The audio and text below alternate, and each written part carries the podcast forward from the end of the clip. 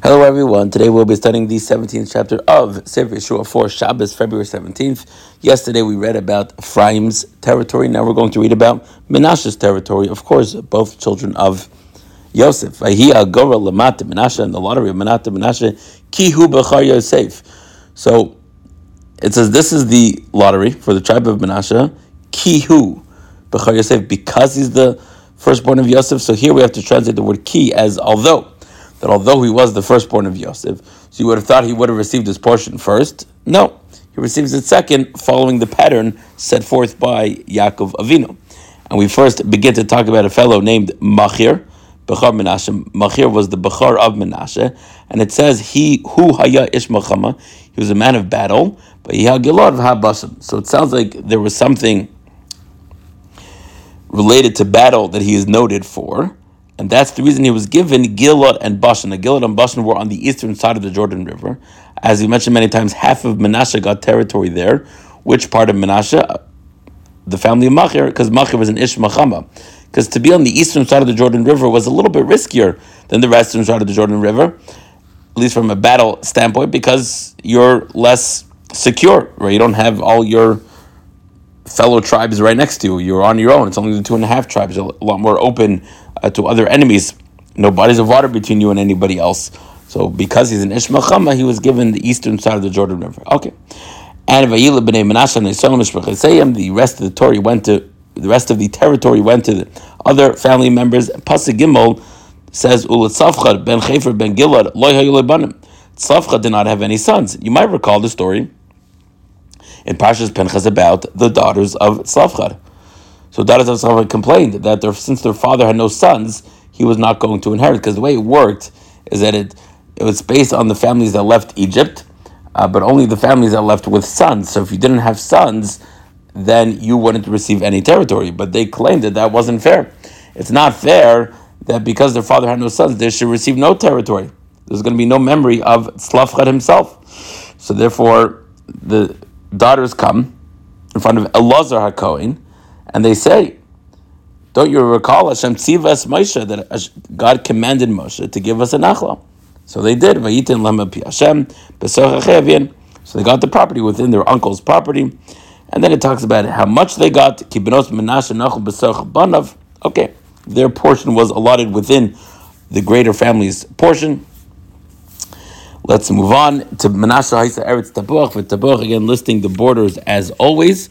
But then we get to actually a, a, little bit of a story over here. I know it's been a while since a story took place, but we have here in Pasuk Yod Dalid the following. Pasuk Yod Dalid says like this: Vaidabru b'nei Yosef Yehoshua Lemar Madua gairul echad v'chevel echad. Why have you given us an, a single lot and a single portion? So of course we're not going to go a whole book in Tanakh without a complaint from the Jewish people. Their complaint, Menashe's complaint is Ani Amrav. We are a large people. Asher Arko Berchani Hashem. Hashem blessed us to such an extent, and yet we only received one portion. So what's going on over here? Uh, is, is this true? Is it not true? So if you actually work through the numbers, it comes out as follows: that the division of land was apportioned based on the family sizes of when they left Egypt. Now, the problem is that everybody grew from the time they left Egypt to the families that actually got to Israel. And it would seem, if you'd go through the numbers, Menashe's family increased by a percentage way more than everybody else. Therefore, they claimed that it was highly unfair. And they also seem to be saying that one portion, because if you who actually came with the complaint, most understand that it's Menashe, but if you read the pasuk, it says by "Vayidabru b'nei Yosef es Yisrael Emor." It sounds like Ephraim sort of agreed that Menashe was not getting enough. Now, everyone agreed that it was Menashe. The question is, was Ephraim joining the Menashe in the complaint on his behalf? So it does introduce the complaint by Bnei Yosef. Now Yehoshua and and they do point out Berchani Hashem that Hashem bless us. So it's quite obvious that Menashe Ephraim did get a, a, special bracha. We all know. Yosef brings his children to Yaakov. That they should be numerous. Right? The bracha that we all love to sing. So